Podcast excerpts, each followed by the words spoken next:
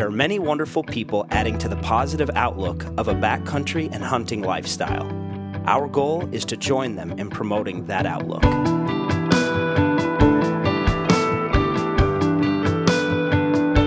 Welcome to the Backcountry Dreaming Podcast, where we share stories, tips, and tactics of our outdoor pursuits.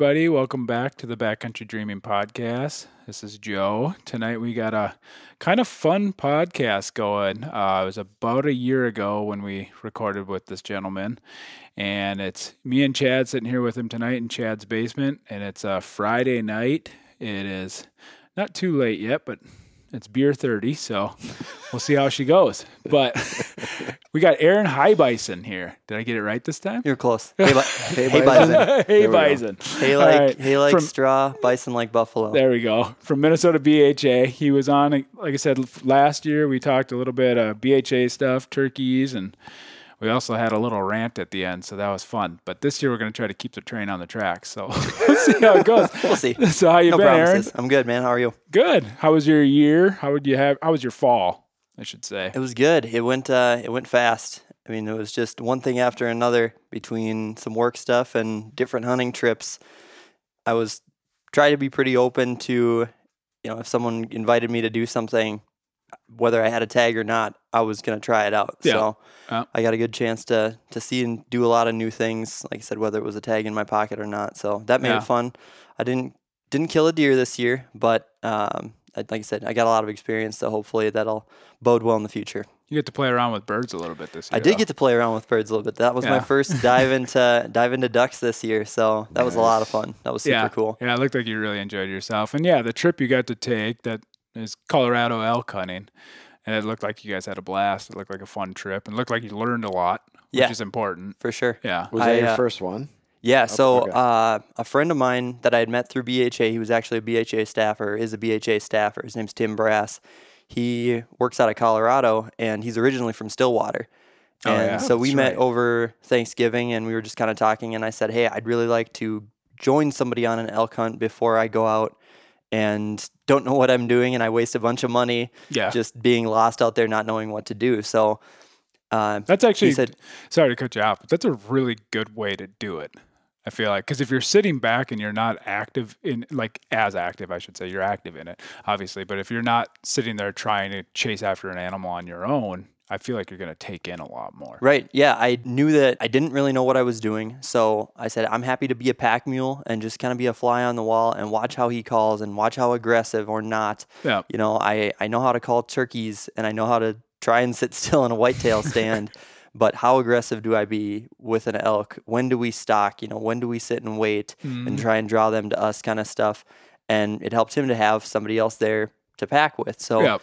uh, we were in a unit that he had been putting in for for this was his eighth year and it was a i mean total trophy coveted unit in the san juan mountains in southern colorado Nice. and uh, this was the first year that he potentially could have drawn as a resident. So as a resident it took him 18 or excuse me 8 years to draw. uh, as a non-resident it would have taken me 14 years to even have a chance at drawing that tag oh, Which is funny because non-residents draw more of those tags than residents right. do in Well, I Colorado. mean, we- so we it's a big problem. We saw two other groups in this whole unit, which was I think 300,000 acres, and one group was from Wisconsin and one was from West Virginia. And Are it was you like, kidding me? Yeah, and Colorado's you tell. got a big problem right now. What? They're changing their they're changing their tag system because of it. It's a big Yeah. you could tell that like these guys had been putting in in those units. Like those dudes had an easy 20 years on Yeah. me, and they'd probably been putting in for that whole you know span. Or one buddy would put in, and the next would put in the next year, and they just kind of flip flop and Mm-hmm. Yeah. always have some some skin in the game. Yeah.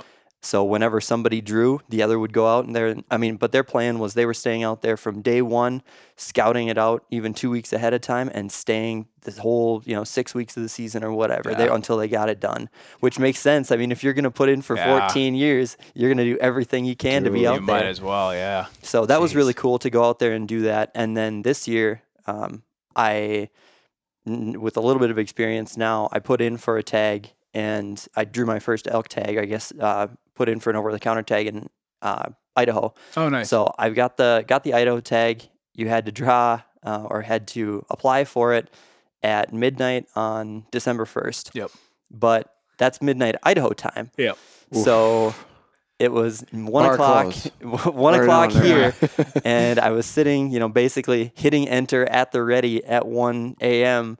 in Minnesota, and it was two thirty when I finally got entered through because you know the internet kept Yeah. kept getting reset. So Dude. you know. Idaho's another one. They're changing their stuff si- next year. They got a big An plan. hour and a half and six Busch Lights later, the uh, the tag finally got checked out. Good. So we got the tags. It was there's four of us going to Nice. uh, to this spot in Idaho. So I'm super stoked. This will I be know the what first you're time. talking about. We can talk a little bit afterwards. Yeah, no, for sure. I'll I'll keep it a secret for now. Yeah.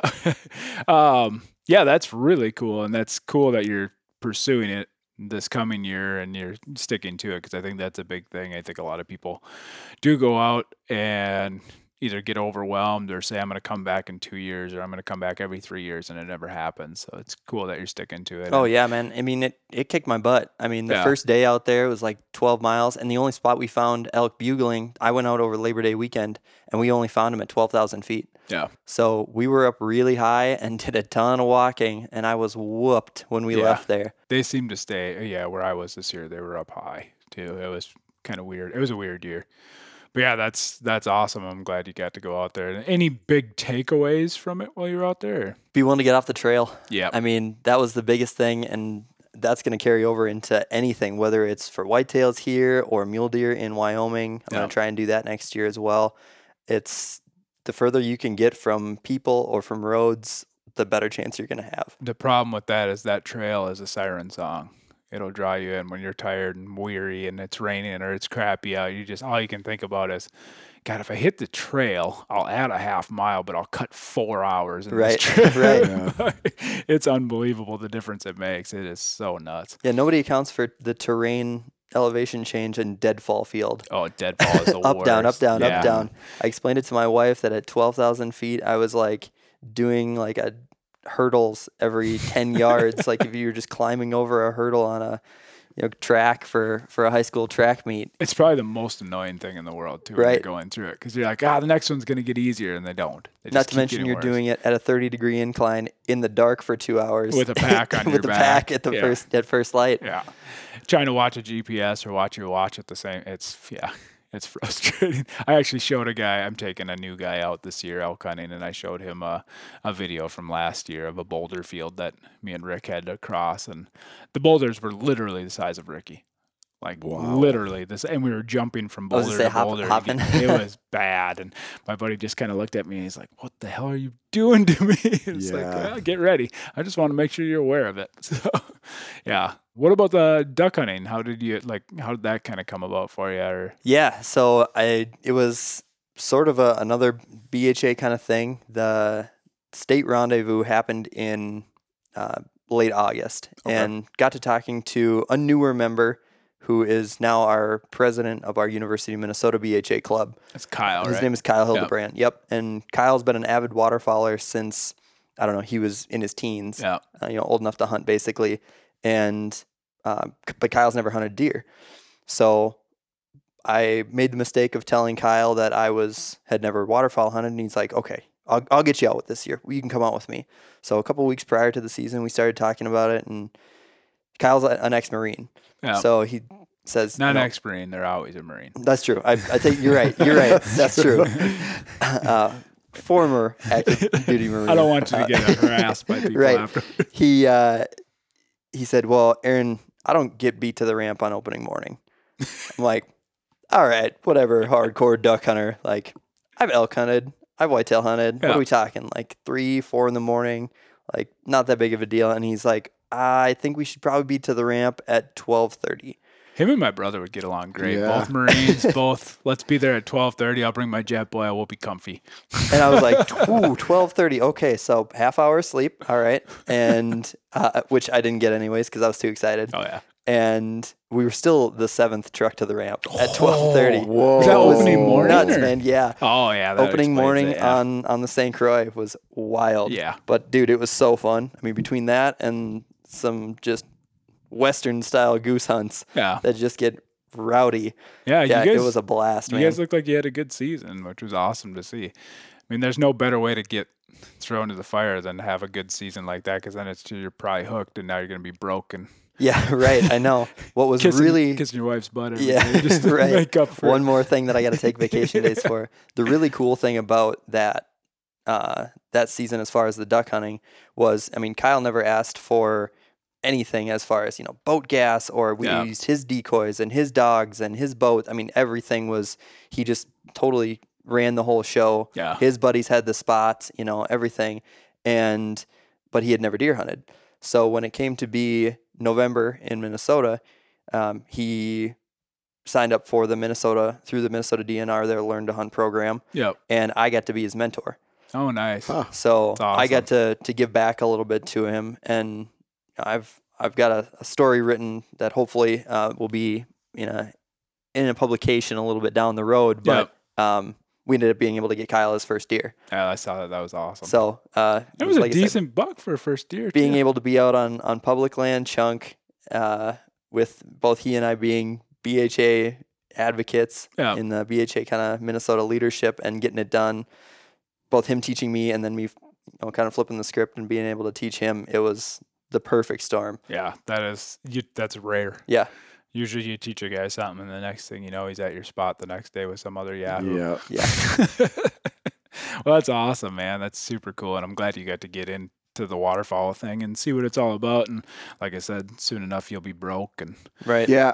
Have you bought a decoy yet, or a, a box Uh, of I got some for Christmas. Oh, got- so you didn't buy them though? No, I haven't. Okay. I got a I got a six pack of Woodies for Christmas, and Oh, my there you dad go. got a six pack of Mallards. So we'll probably do a little trading. Yeah. Okay, because I don't know.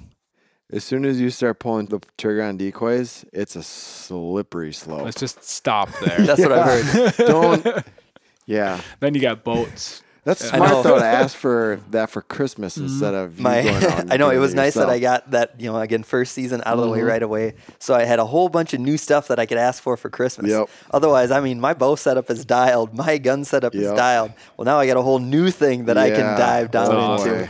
It's bad. What about uh we should probably cover BHA kind of like last year. Like flyover of last year, what was it like for you guys? Because I know we we talked in the spring about plans and stuff like that, and kind of what the goals were for the year and how they turn out then. Yeah, so I think we spoke right before Public Lands Day last Yes, year, right? yep. And so um, we had our, our second Public Lands Day, um, which inevitably seems to fall on the worst weather day in of the season. Uh, the first one it was really nice. Uh, the fir- that's true. The first one a couple of years ago was great, but we got hit really hard on our day that we were going to be at the Capitol with a terrible storm, and so we didn't have quite the uh, attendance that we probably would have hoped. That's but I mean, right, there was our- a snowstorm. there was a total It was like- blizzard yeah. that day. Fifteen Yeah. inches or something. It was Yeah, terrible. It was just that. like we just oh man, felt like we couldn't win. But yeah, you know, some people still came out.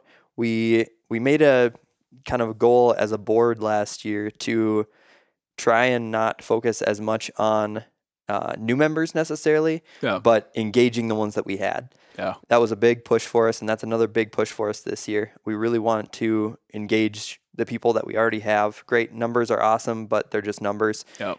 If you're not doing anything besides just paying your dues, then what good does that really do anything? That's Well, not doing and I- anything for conservation. Yeah. I feel like those are the ones that don't stick around. too. Exactly. Eventually, they just stop doing it. That's great to meet somebody at a pint night, but how active are those people going to be Yeah. versus somebody that you meet at a trailhead or Yeah. somebody that you you know meet in the boundary waters or because of some action alert that they're already engaged in Yeah. on some topic that they're already passionate about. From my standpoint, I think you guys did a good job of that last year. Thanks. I wasn't involved in a lot of the events last year, and years past, I was a board member years ago, and like, and I was way more involved. But then the kids get older and get more stuff, and so I kind of get out of it. But I think last year I was involved in more events than any other year. I helped out with the hike to hunt last year, which was a blast. I mean, Yeah. that's where I met Kyle. We we did awesome with hike to hunt Yeah. last year. We had really good organized events uh, and tried to have different Pat people kind of on the leading them. Twist around and kiss your own butt that hard. Uh, but uh, no, we did a really good job. Um, and again, engaging people who were not necessarily leadership. That Yeah. was a perfect opportunity to showcase that. And yeah, and, and I think from what I saw, people stepped up. A lot of, Totally. like Tom, Tom was involved with the uh, camp cookout one year at like the Minnesota Rendezvous, but besides that, he always tried to stay out of the way and hike to hunt. He helped out with that. yeah, it was people stepped up with leading these events. We saw people kind of come out and say, "Okay, I'll take charge and I'll take this over and, and lead this event," and that really pushed on through through the summer and then even into hunting season. We had Yeah. people reaching out saying, "Hey, I'd like to schedule a hunt, a pheasant hunt."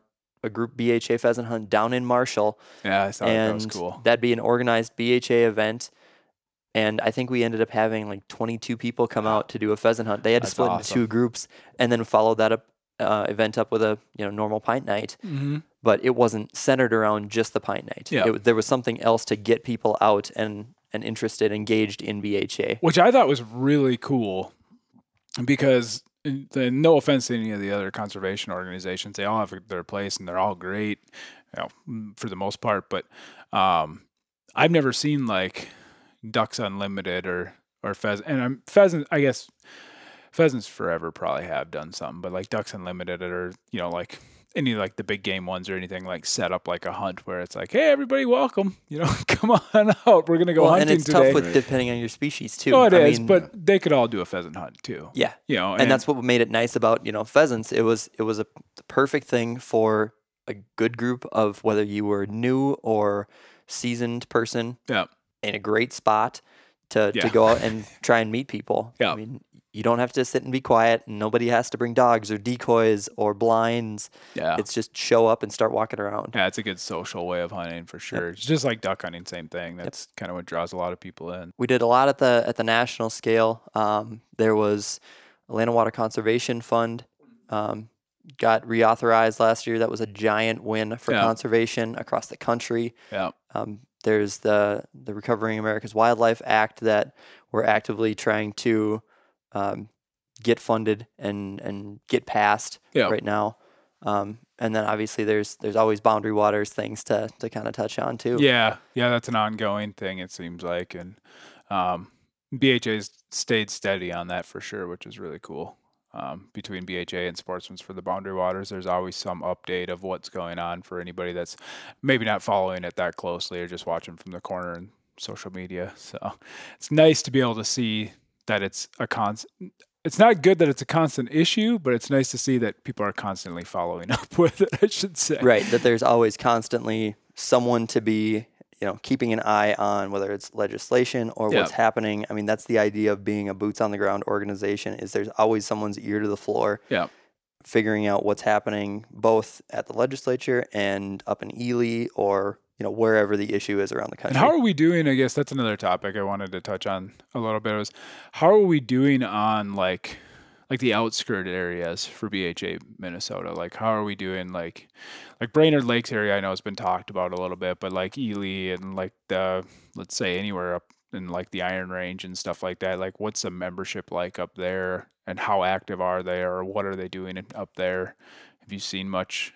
So we just had our annual chapter goals meeting last weekend and we kind of got our our layout of what the demographics of kind of where people are based and who's engaging and those kind of things just laid out for for the season ahead of us.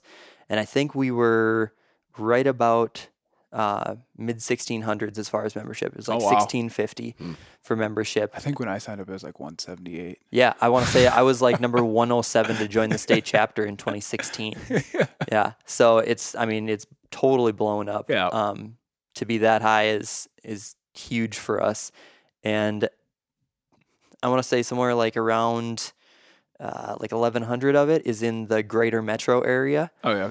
um, and then the uh, the rest is probably you know in the um, I would say of that you know like I said maybe a thousand in the greater metro area, and then you've got another big chunk kind of in the Rochester area Oh okay. um, of let's say another two three hundred, wow. um, and then probably another two up in the Duluth area. So you've got kind of these like three, you know, bigger city centers, Yeah. if you will, of where our membership is Kind of uh, the and then the state. rest are kind of peppered throughout the state. Yeah.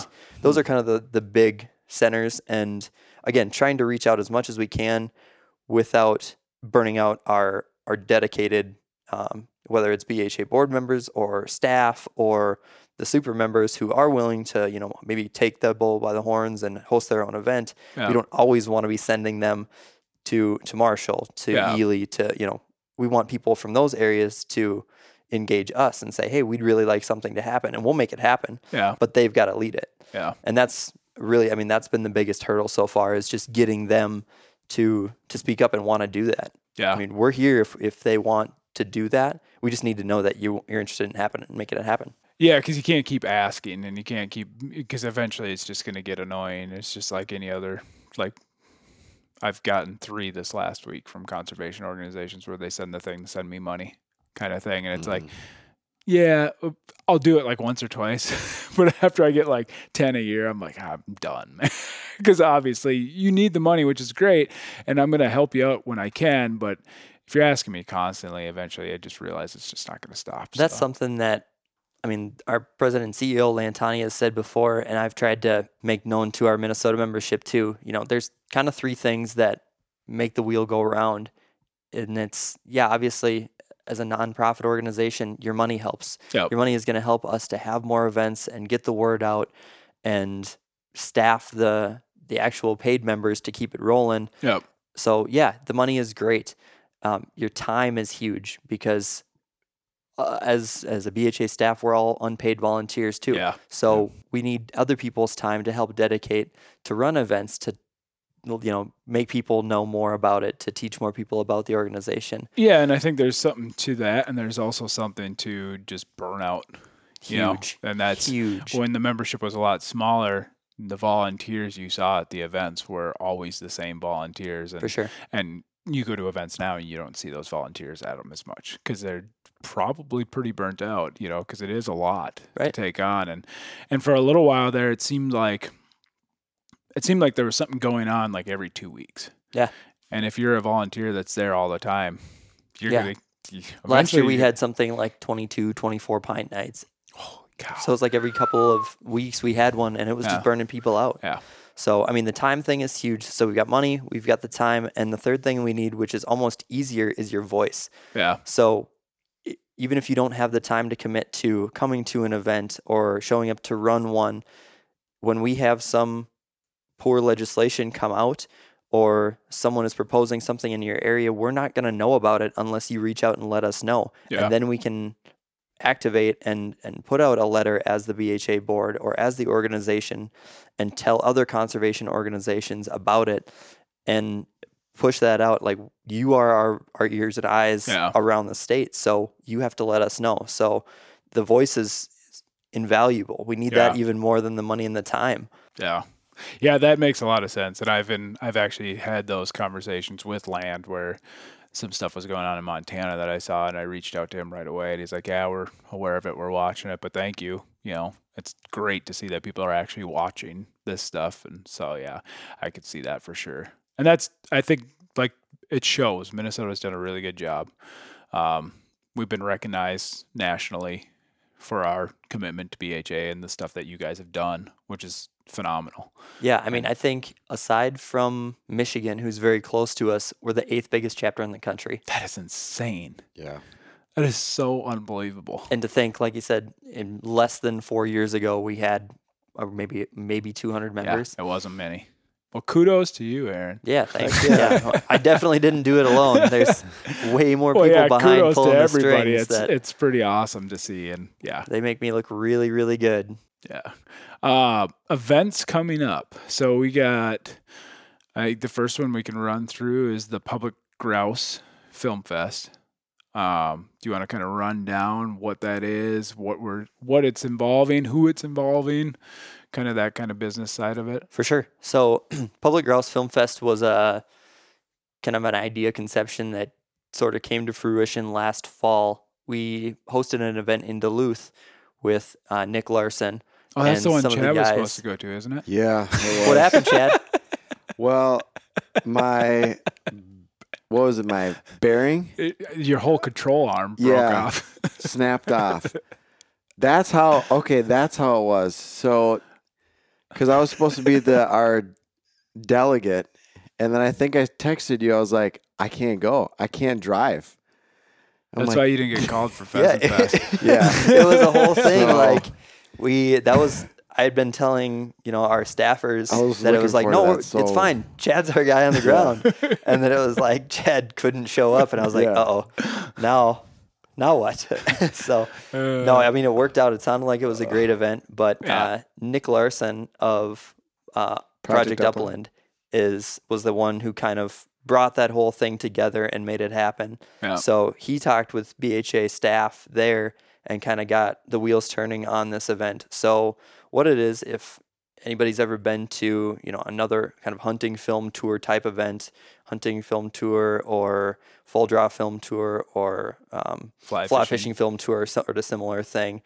Um, but this is a single film made by the Project Upland guys, and um, obviously there's some some backer sponsor kind of things with I think Eukanuba and OnX and BHA collaborated with them on this because um, the the idea of like public grouse has really not been showcased Yeah. um, and put a spotlight on. Like grouse is kind of always this thing that like, hey, I'm out elk hunting and maybe I'll shoot a grouse, Yeah. or maybe I'm up in the boundary waters fishing and maybe I'll do a day of grouse hunting. But like to really focus on the public grouse, which like nobody private lands grouse hunts.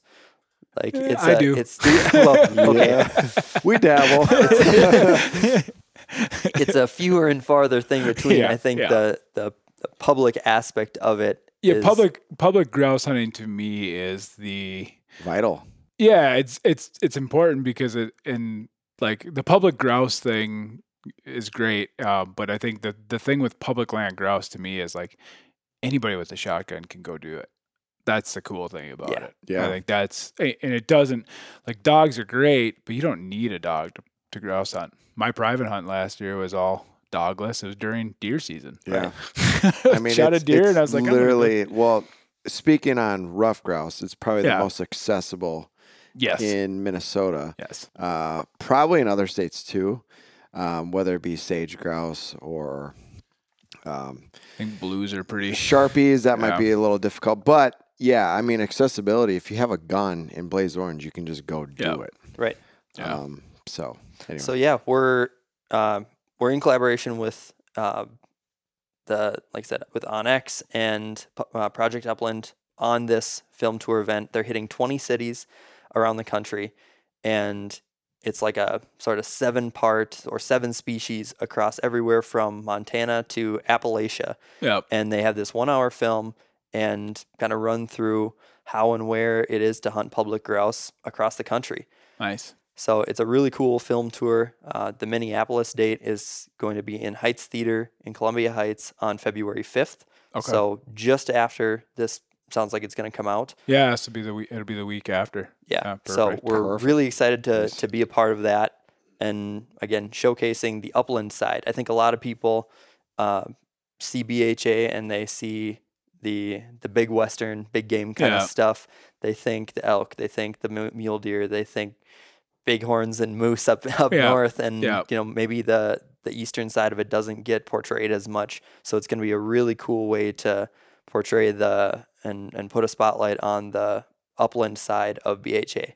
What about uh, is RGS or American Woodcock Society or anything like that involved in it? Then I believe RGS is. okay, Um, I'm not sure about Woodcock, but I'm pretty sure um, RGS Yeah. is would be- involved as yeah, well. They Yeah. go hand in hand. yeah, Yeah, yeah, if okay, one of yep. them's there, they're both there. with- That's Yeah. good to know then. Yep. Yeah, because they, uh, I think, I think OnX added, didn't they add like an RGS filter now or something like that? I thought I heard something like Did that. Did they really? Yeah, I'm Yeah, I pretty think you're right. Yeah, so yeah, that would make a lot of sense. Yeah. So that's a you said it's a one hour film and then Heights Theater. Is there anybody else there? Are they just showcasing just a one film, do you know, or how's that? Yep, it's just the one film Okay. uh, that they've taken a lot of time. Like I said, Nick and Project Upland has taken a lot of time. Obviously, hunting Yeah. seven species across the Yeah. the country took a lot of time to film. And their films are- decently, their and films are really well done. beautiful films, Yeah. right? Yep. Yeah. That's awesome. And then the next big one, and sticking to upland hunting, is Pheasant Fest. Yeah, Um, yeah. Pheasant Fest is gonna be uh, be back in Minneapolis this year. So I, I got a chance through where I work. I work with Irish Setter Boots, um, who sponsors Pheasants Forever. Yeah. So I got a chance to pheasant hunt on South Dakota with phe- or with Pheasants Forever this year, Nice. and got to really know a lot of the Pheasants Forever guys on a professional level, and um, you know spend a camp with them yeah. and just a super good group of folks and they're they're so passionate about their dogs and their birds and Yeah. those relationships and I'm not a huge upland guy uh, originally so for me to see that side of it was again a whole new style of hunting that Yeah. I hadn't necessarily experienced so just another new thing that I get to tack onto my board for this year but um, getting to know some of those folks and then now being able to be involved in Pheasant Fest, they said that, uh, you know, this is always in Minneapolis because Pheasants Forever is based out of Minnesota, Yep. is always by far their biggest event. And they're hoping, I think, for 30,000 people this year, God, it's which is a big trade show. Yeah. Yeah. and it's and it gets a lot of hype because even last year, and you were in Arizona, I think, or just got back. Yeah. Because I asked you about going because it was down in Chicago, and I've Yeah. got buddies there that are chefs and stuff. I'm like, hey, let's go take a trip to Chicago. Let's make a weekend out of it. But it will be nice just driving down the street this year. yeah, conve- is that the convention center, right? Yeah. Yeah. Okay. Yeah. Yeah, it's gonna be super nice. I know I'm volunteering there on Friday. Um, we've got some stuff with the podcast that we're gonna be doing during the event too, and um, yeah, I'm looking forward to it. It's gonna be super fun. Yeah. So they have they have a don't they have like a public lands area Yeah. this so year, like public lands corner? Or every something they it? year, it seems like their trade show focuses on sort of a theme, Mhm. as a lot of these trade shows do. And this year is a public lands theme. Oh, nice. So I again, realize that. between some of the other uh, partnerships uh, that we have, uh, PF is a is a super close partner uh, with BHA, and again, our our missions kind of go hand in hand Yeah. in a lot of ways. Um, you wouldn't have a lot of the pheasant hunting that you do without public lands. Yep. Um, so that's that's huge to both of our missions, and so we were asked to be a part of this year's Pheasant Fest. Yeah. And um, I, I know our president and CEO Land Tawney is close buddies with Howard Vincent, the president of uh, Pheasants Forever, Yep. and really looks to him as a mentor as as an organization and kind of a, a steering point as where he I think would at some point like to see BHA hmm and um, so I know he that that relationship is something that kind of fostered and has grown, and that's for that reason we got asked to be part of Pheasant Fest this year. And so the Minnesota chapter um, will be showcased in what's going to be called the Public Lands Pavilion. Okay. That's so was, the yeah. whole Public Lands Pavilion is a special area of the the trade show floor, focused on groups like BHA and other organizations, other ch- uh, brands that are very central to the public lands mission. Okay. And so, I any anybody in that kind of section is very focused on their public lands mission. So you'll have groups like OnX and um, I know there's there's a few others that I'm totally spacing on. I believe Orvis is going to be in there. Some of the other, you know, that names that you think of when you think of Upland or you think of BHA. I'm guessing Filson will be in Filson probably, Yep. yeah. Um, but yeah, there's there's a I know a bunch in there. It's, it's too many to name right now. I know, Yep. um, but we're super excited to be part of that, and that's going to be something new for us. I plan to be there, like I said, Friday. Um, and I plan to take my kids down there another day because it's just they have the dog parade. They do a lot of cool stuff at Pheasant Fest that for like fam like people with kids, it's great. They have a ton of stuff for kids. yeah, to do and that's it. one thing that's really cool about Pheasant Fest. It's totally an everybody come one come Yeah. all show. You know, even if your wife doesn't hunt, it's still a cool super. event. Yeah. Oh, I'm making my wife come for Yeah. sure. Hopefully, one of these days she'll get tricked into it and she'll decide that she really likes it. It's Friday's Valentine's Day, so I'll just I'm sneak aware. my wife I. I, I didn't realize I didn't realize it was Valentine's Day when I signed up. Uh, I uh, I kind of double dipped and I didn't. I had some turkey spurs from a turkey I shot my first turkey a couple of years ago, Yeah. and had been sitting on these turkey feet that I didn't know what to do with, and so Sitting on these turkey feet. uh, right, they were just hanging out in the freezer, and I was like, someday someone should do something with these. yeah. And so this year for Christmas, I made them into earrings. Oh, nice. So my wife has now a pair of, and they're, I mean, I don't want to toot my own horn, but I feel like pretty good spurs. and so she's got some pretty solid spur earrings that she's got to have a place to show them off at. So I might make her wear her spur earrings if she's going to go to the show. That's Because that's, funny. a place And like say- that is the place that they're going to Oh, get yeah. appreciated. Well, and, and then there some people might assume that those are actually pheasant spurs, and you're like, where did you Yeah. get that? Yeah, these dinosaurs. China. that's so. That's funny you say that because I have my last two wild birds of the year. Remember, I sent that video to you and Darren Yeah. and Whitey of the Spurs. I was like, man, look at this bird. It's a beautiful, big, beautiful bird. It was a, it was a gorgeous bird, and it had these little tiny spurs on it. And then there was another bird right next to it that the tail was just like gone, and it just looked like crap, and it wasn't big. It was some colorful, but the spurs on it were just hogs. So I did a video in my garage of them hung up, like, look at this bird, it's beautiful. Look at these, and I'm zoomed in on their feet. My wife looked at that video while I was sitting next to her, and she goes, "God, what is the matter with you? People don't want to see that crap." so if I gave my wife pheasant spur and she'd probably kill me with Yeah, it. right. That's awesome.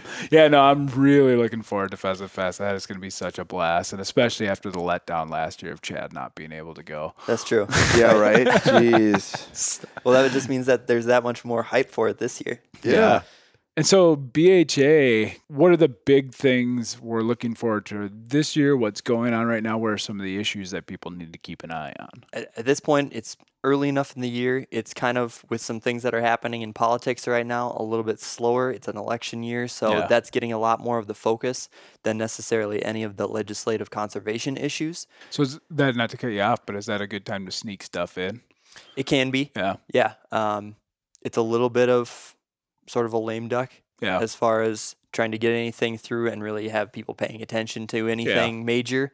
Um, sometimes that can be a good way to to kind of get something positive through. A lot Yeah. of times, I feel like with conservation, we're behind the eight ball and trying to fight some crappy legislation. Yeah. Um, but this might be a good time to to possibly try and get something positive in. Yeah. Um, I know at this point we're just kind of keeping an eye out and making sure nothing uh, huge is coming out. Again, we did our um, chapter goals meeting last weekend, and the things BHA Minnesota is going to be focusing on this year is our R3 efforts. We're going to be focusing on that recruitment, retention, reactivation. Um, with uh, with the DNR again, we'll do our Learn to Hunt program that we've been doing for the last five years with the DNR in the fall for deer. I think we're going to try and work a lot more with the BHA National on what they do. It's called a Hunting for Sustainability course, Okay. um, and trying to emphasize that, especially through uh, Kyle and the U of M club. That's we're going to try and do some of that uh, Yeah. and push that sort of that direction, and possibly doing some some maybe turkey hunting with that, especially and Kyle being the avid waterfowler that he is, maybe doing some some new hunter initiation through the eyes of duck hunting. yeah. Getting that that that's going to be big. Just Um, keep them over on that side of the state. yeah, right. We'll keep them on the river. Um, and then uh, as far as you know, other things uh, conservation related, it's it's kind of the alphabet soup, right? Like Yeah. we have LWCF. We're trying to get that fully funded.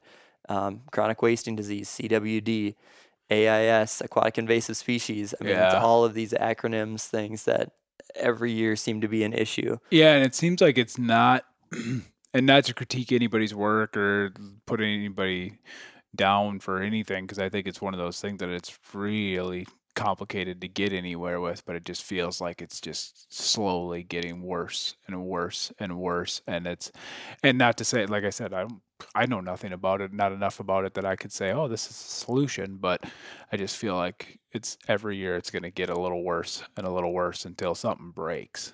one really nice part about what the growth that we've had recently is we've had members who are passionate about certain passionate about certain issues reaching out to us and saying hey i'd really like to be the point person for this issue uh, specifically for example we have a gentleman who works in the uh, motorboat and like tournament bass fishing kind of world and is very privy to a lot of the aquatic invasive species issues. Charlie? Yeah. Yeah. And uh, so he's he's been to a lot of the kind of town hall meetings and had conversations with lakeshore associations and the the lakes and rivers association groups that are basically the speaking voice for those lake associations and he's in meetings one-on-ones with those type of people showing them that we're not all just a bunch of you know jerk boat hunters or Yeah. excuse me boat anglers who are throwing beers on the shoreline and you know blasting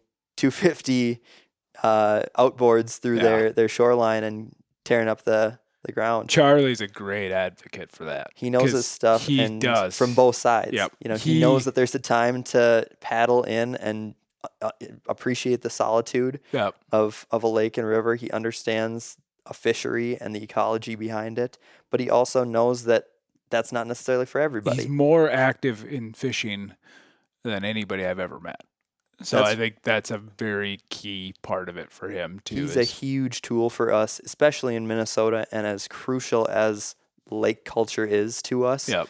And realizing that if you are an angler, it's it's not you're probably not going to exclusively fish out of a canoe. Yep. Like there's so much access to be had that's not that way Yep. that we can't ostracize those boat anglers or those ice fishermen. Yep. And those are both ways to access our public waters that need to be addressed and need to be welcomed. Yeah. BHA, I think, more so strives on the hunting aspect uh, versus the angling aspect. Um, and we are, as you said, uh, definitely an angling type of culture. Well, any state around the Great Lakes is going to be that way. Um, but to a greater extent, I feel like we're mostly deer hunters at large. Then um, it might get into uh, freshwater fishing and stuff like that. But Yeah. we don't really. I feel like we're not addressing a lot of that aside from maybe the the boundary water. So as uh, and maybe I'm overstepping a little bit, but uh, is BHA taking um, more of a stance as far as uh, access for even uh, our streams and stuff like that for trout fishing, um, uh, other lakes where it may be difficult to get access to. Um, those kind of efforts is that even on the radar or Certainly. Yeah. So I believe it was probably in 2018. I hope I'm not wrong on that. BHA recognized that issue, and especially out west, which we can come back to, but they hired a stream access coordinator, Yep. uh, Rob Parkins, who has been dynamite as far as uh, working on specifically the water access issues. And that was that was something that they noticed as an organization and said, "Hey, this needs to. We we understand. Yes, there's a lot of public land issues, but there's a lot of our country that can be accessed. Not, I mean, maybe it's for hunting that you can only get to by a canoe or that by float. Um, but there's there's so much water to be had and used, and in our state especially, that's giant. We actually have really good access laws here in the state. Yeah, we do. Um, so we're very lucky that way. But as as somebody speaking from BHA, I've been to those other states, um, whether it's South Dakota or Wyoming, to where, I mean, someone like someone like Wyoming, if you're floating the river and you get snagged on a shoreline, the landowner A and landowner B that own either side of that river actually own up to the center line of that river. So if you get snagged on a shoreline or even want to drop an anchor or you step a foot into that river You're and trespassing. now you're trespassing, Yep. which is crazy. yeah. So yeah, the, maybe the water is public that's flowing through, Yeah. but a lot of times you'll find some somewhere where landowner A and landowner B on either side have worked together, or you get one landowner who owns both sides and they put a gate across Yep. open water, and now that river is now closed off to the public, and there's nothing you can do about it. Yeah. Yeah. I mean, so getting those type of access issues addressed, and yes, maybe we don't have as much of that here, but understanding that, and maybe it's a part of a Minnesota nice thing that we don't have Yeah. that here, but and people are pretty willing to to kind of let you use the waterways as they're intended, Yeah. but seeing those type of access issues and going, well, that happened there, and it's a real issue there, so let's not let that become a s- cautionary tale. You see it here in Minnesota too. um, trout streams, especially Yeah, down in 'cause southern they seem- They seem to be a lot of farmers maybe fence more so, them. yeah, disappearing than anything. So and it and it's it's tough because it's one of those issues of well technically i should be able to just go over this fence Yeah. but then once you use their fence i think then it turns into a trespassing issue or something there's Yeah. some funky loophole in it Yeah. um and that's and you're right and aaron's right like as far as access goes minnesota's got some of the better stream access water access laws and but yeah i think uh, were you leaning more towards like gaining new access I just kind of wanted to know what BHA is taking a stand on as far as angling, um, Yeah. because again, we we talked about um, R three, uh, the R three effort with um, deer hunting um, and other aspects. Uh, angling too is that an option? Is that something that Yeah, because Uh, we don't 'cause- really do much for like learn to fish kind of. Yeah. There's like, not. Yeah. I mean, and, And- you're, you're completely right. Um, and even with women too, because women is uh, that's a um, I feel like a, a pretty large focus in any um, any of the conservation nonprofits, Yeah. DNR, um, et cetera. It's it's very much let's let's bring everyone into it. Um, and how easy is it with fishing too? yeah, fishing's a good So- start. Maybe that's something that maybe that's something you guys have to talk about this year for next year or whatever. But that's a really good point. There isn't much of it. I mean, there's a lot of other programs, um, but I know like down south, it's getting really popular to do like the street to stream kind of thing. Taking people from like the inner city and taking them out fishing, and that's like their way Yeah. of like realizing like, hey, there's a world outside of our world kind Yeah. of thing. And I think that would be a super good initiative to do here. Orvis did a really good initiative, which was their 50 50 on the water campaign last year, trying to get a, Oh, a yeah, 50 right. ratio of Yep. men to women on the water. Yeah. Um, and so we worked with them on a campaign uh, with Ashley Peters. They did Yep. a film last year, Yeah. uh, again, showcasing women on the water. Yep. Um, yeah, and Ashley's awesome. So that was Yeah. an easy sell. Yeah. She's she's great, and Yep. you know Orvis has been great as far as initiatives like that. But no, I totally agree. That'd be something great to see more uh, of the fishing angle, and that's something that Charlie Brandt has pushed with us as well. That And- it's yeah. it's backcountry hunters and anglers. Yep. Yeah. Make sure you're not forgetting about that angling Yeah, side. it's, I, and the reason I knew it was Charlie is because I was at an event with him, and I, something a question was raised about water access or something water with a I don't remember what it was, but I turned around and it was Charlie, and then later on I was at another event and somebody was talking about something, and Charlie kind of interrupted, and he's like, "Yeah, what about the fishing side of it?" And I was like, "Oh boy, this guy knows what he, he must be serious." Charlie likes to push the fishing side for and sure. I've got- He's a and bug I've- in our ear about that for sure. And I've gotten to know Charlie since, and he's a great guy. And like I said, just a perfect advocate for it because Yeah, he really awesome. knows his stuff.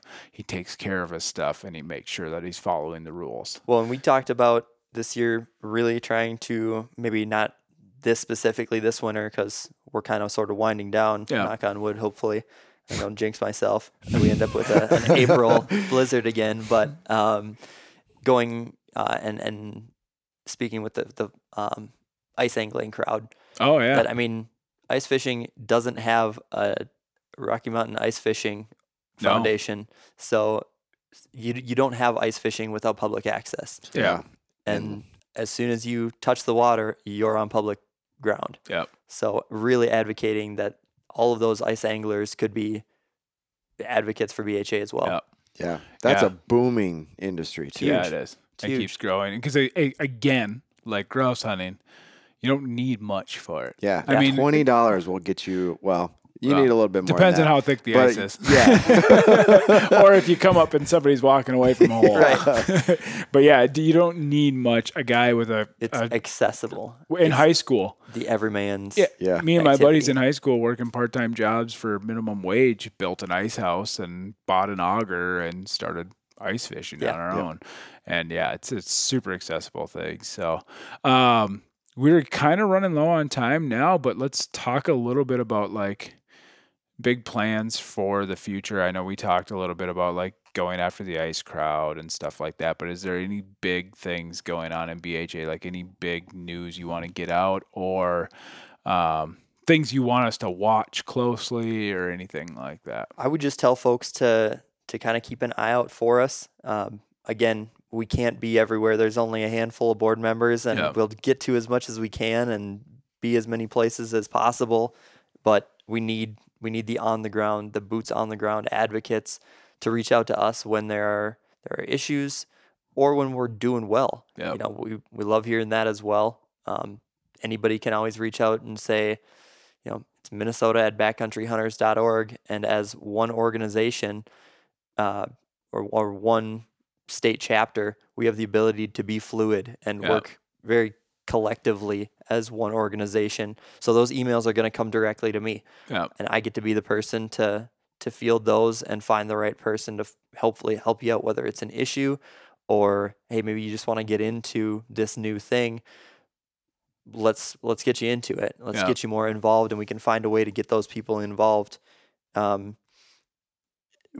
and maybe you just have an idea. Maybe you have an idea of I think BHA should do more of this or take a stance on this. We're not going to know what our membership is, and we can't work for our membership without them doing that.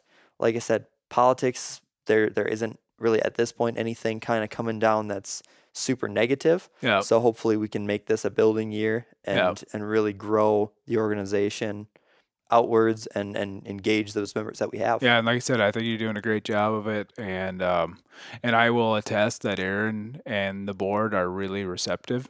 So if people do That's reach great. out with ideas, um, they they do take them seriously, and if they think it's a good idea, or if they vote that it's a good idea, you will see it implemented. So, um, yeah, I think it was two years ago we talked about ways of gaining new members, and you guys started doing some of that stuff, and it it it worked really well. One thing I it- think I would tell folks for for this upcoming year, I mean, if anybody who is familiar with BHA is familiar with our idea of pint nights, Yep. and it's been a really awesome way for a new organization to kind of get the word out there and involve some people who maybe wouldn't be privy to events we've had in the past.